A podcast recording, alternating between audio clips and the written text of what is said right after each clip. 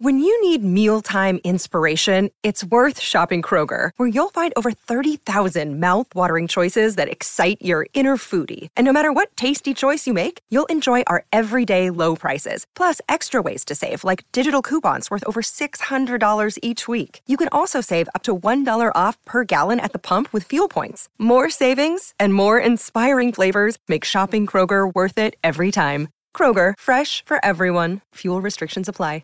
G'day, Mike Hussey here, but you can call me Mr. Supercoach. KFC Supercoach BBL is back and there's 25 grand up for grabs. So what are you waiting for? Play today at supercoach.com.au. T's and C's apply. New South Wales authorisation number TP slash 01005.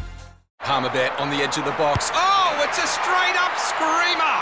Download our app today and enjoy straight up screamers this FIFA World Cup with great odds, great promos, and same game multi at Palmerbet. Gamble responsibly. For gamblers' help, call 1 800 858 858. News coming out of uh, NZR yesterday, two batches of news really, confirming most, uh, about 99% of anyway, of the upcoming schedule for the Rugby Championship. Still uh, a little bit of doubt whether it's the 3rd or 4th of September. Uh, when the All Blacks will play the Wallabies in Perth for Bledisloe 3. But the big news, I think, uh, was uh, a little bit of a surprise announcement that uh, Ian Foster uh, has been re signed.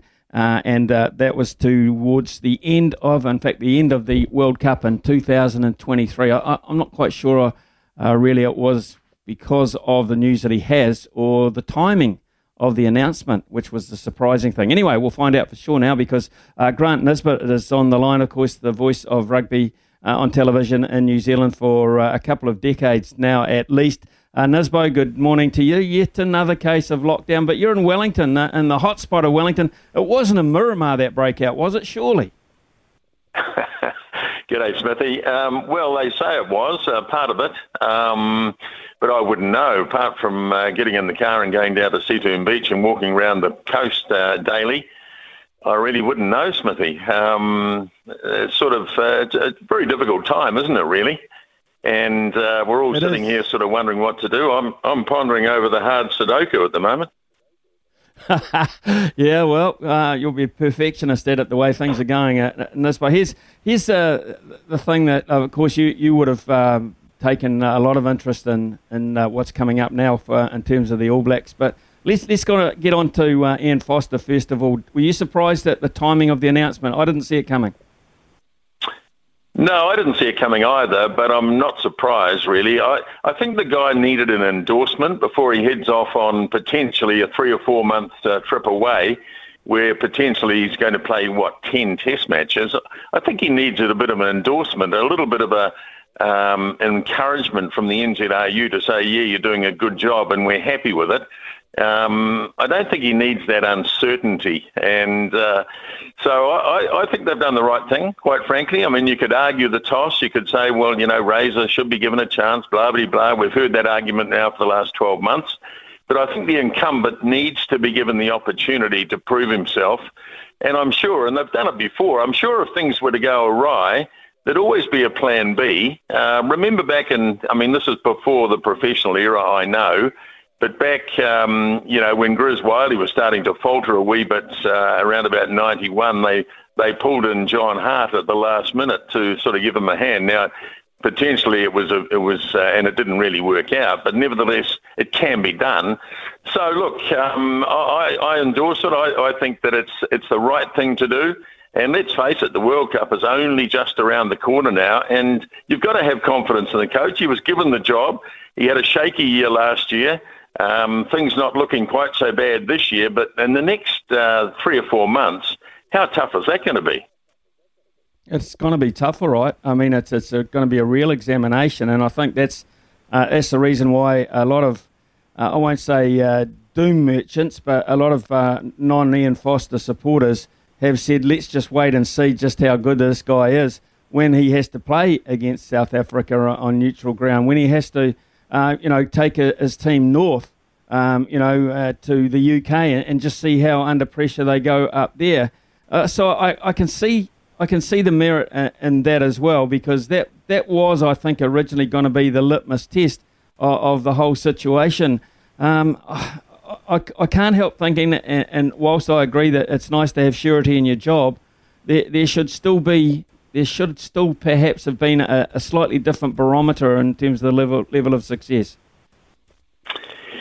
Yeah, look, he's had a really tough time, hasn't he? I mean, we know what happened last year, and as far as they got was Australia. They never went on the traditional trip to South Africa or to Argentina or North.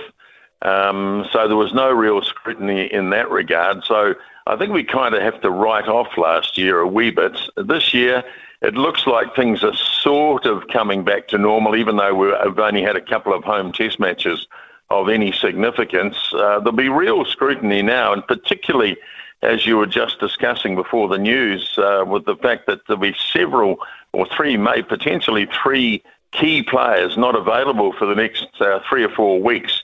And that'll put enormous pressure on the guy because, you know, when we look back on the Foster reign and we see that the, the All Blacks lost in Perth, for instance, no one's going to remember that Aaron Smith wasn't there, Richie Mo'unga wasn't there, Sam Whitelock wasn't there. All they're going to do is look at the bold result.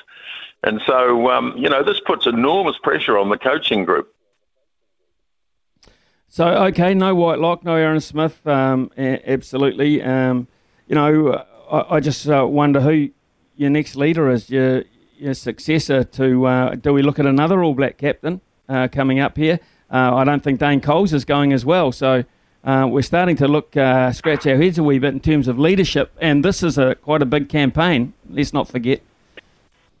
Yeah, look, I'd imagine that I'd imagine that Whitelock and Smith will join the party at some point, um, and they are obviously. I mean, we know that Sam Whitelock is the interim captain with Sam Cane currently out, and then when Whitelock didn't play in Dunedin against uh, Fiji, it was Smith. So, you know, they they are the two obvious guys who would step in, but neither of them would appear to be going. So then you've got to start looking around to see who's next. And uh, I suppose the two that stand out initially would be Codie Taylor and uh, and Ardie Savea. Now, Codie Taylor ha- hasn't been in the best of form, I don't think, this year, and I think he might well be the first to admit it, but he did show signs in that last Bledisloe Cup. He got a couple of tries and he looked uh, to be running uh, with a lot more confidence. Um, so I get the feeling that he's rolling back into form.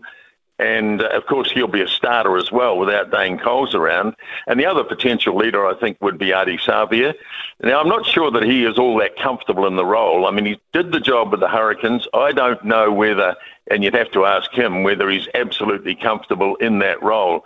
I think he's a guy who just prefers to get on with it and play his own game. So, of those guys, I'm thinking that uh, they'll probably look at Codie Taylor. He's done the job with the with the uh, Crusaders in the past, and um, and I, outside of that, I really can't see too many others. I guess you could argue Beauden Barrett.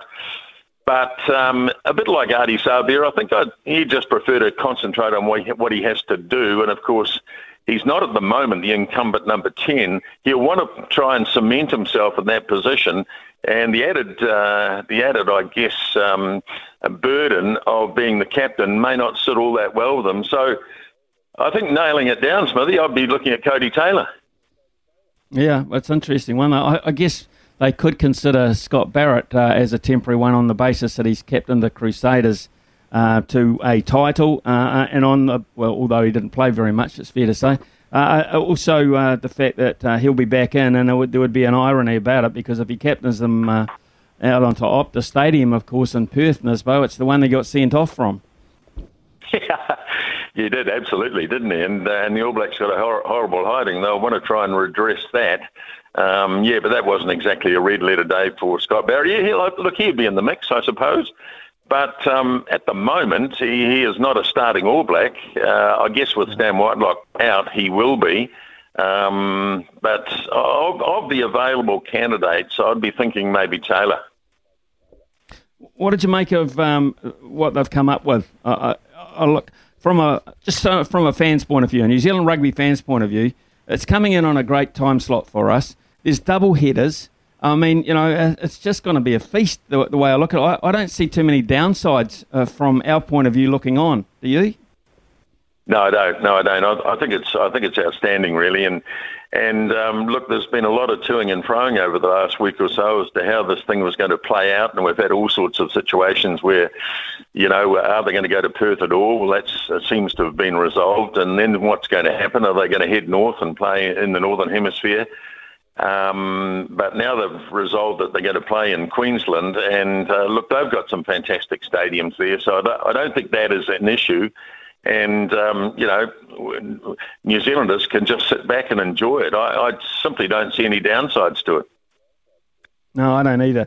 Uh, the relationship, um, even uh, Mark Robinson uh, this morning when I spoke to him, was just a a little bit sheepish about the whole relationship kind of thing. It's been a bit tenuous at best lately with all sorts of. I every year they seem to be debating about formats and, and the makeup of competitions, etc. Uh, and now we've had all this uh, this dispute in that Australia, in the end, got a great deal for them, but it just seems that Mark Robinson might be having a, a few issues because let's let's remember he's not long time in the job in terms of if you look at Steve Tew, who was there like forever. Um, he's had a pretty rough start, and he's having to build some bridges here, I would imagine. Yeah, well, look, the the bloke in Australia, Marinos, he hasn't been around for very long. He's a he's a South African, as we know. In fact, he played in Super Rugby when it first started, and um, he headed up SANZAAR, and he's now moved to head up Australian rugby. Um, he's uh, he sounds to me like he's uh, he's not afraid to speak his mind. This guy, um, whereas I think. Whereas I think Mark Robinson is a bit more of a diplomat, and I heard the interview you did with him this morning, and you know, you try and read between the lines a wee bit, but yeah, look, the relationship's not great. Look, I don't know whether the Aussies really have got the high moral ground here. Uh, to win, you've got to win on the park, um, and uh, you know, and they're not. Quite frankly, they've won the Bledisloe Cup for a hundred and thousand years, and uh, and and they're basically trying to dictate how things work. Well, I don't know about that. I just think that um, you know, if you if you want to take the moral high ground, then you've got to start winning.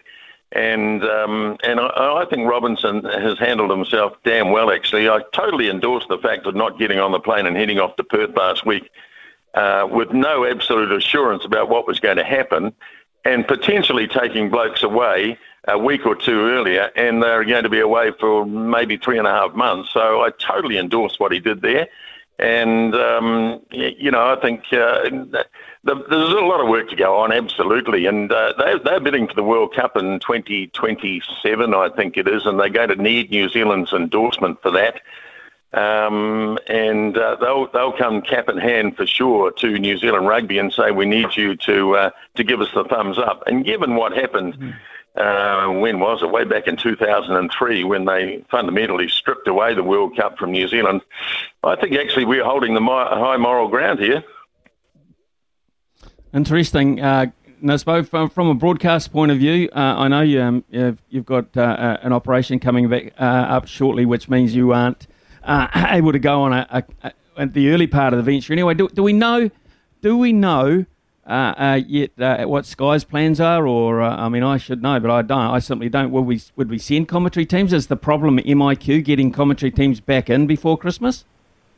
Yeah, I think there's a myriad of problems, uh, Smithy, and, and and I know no more than what you do. Um, but I think the MIQ is a real issue. You know, I mean, I know the All Blacks have uh, have booked, but um, you don't want to be stuck. Uh, well, I mean, it's there are worse places to be stuck, I suppose, but stuck in London and, and find that you've got to wait for six weeks. I mean, you've got to take your turn in the queue.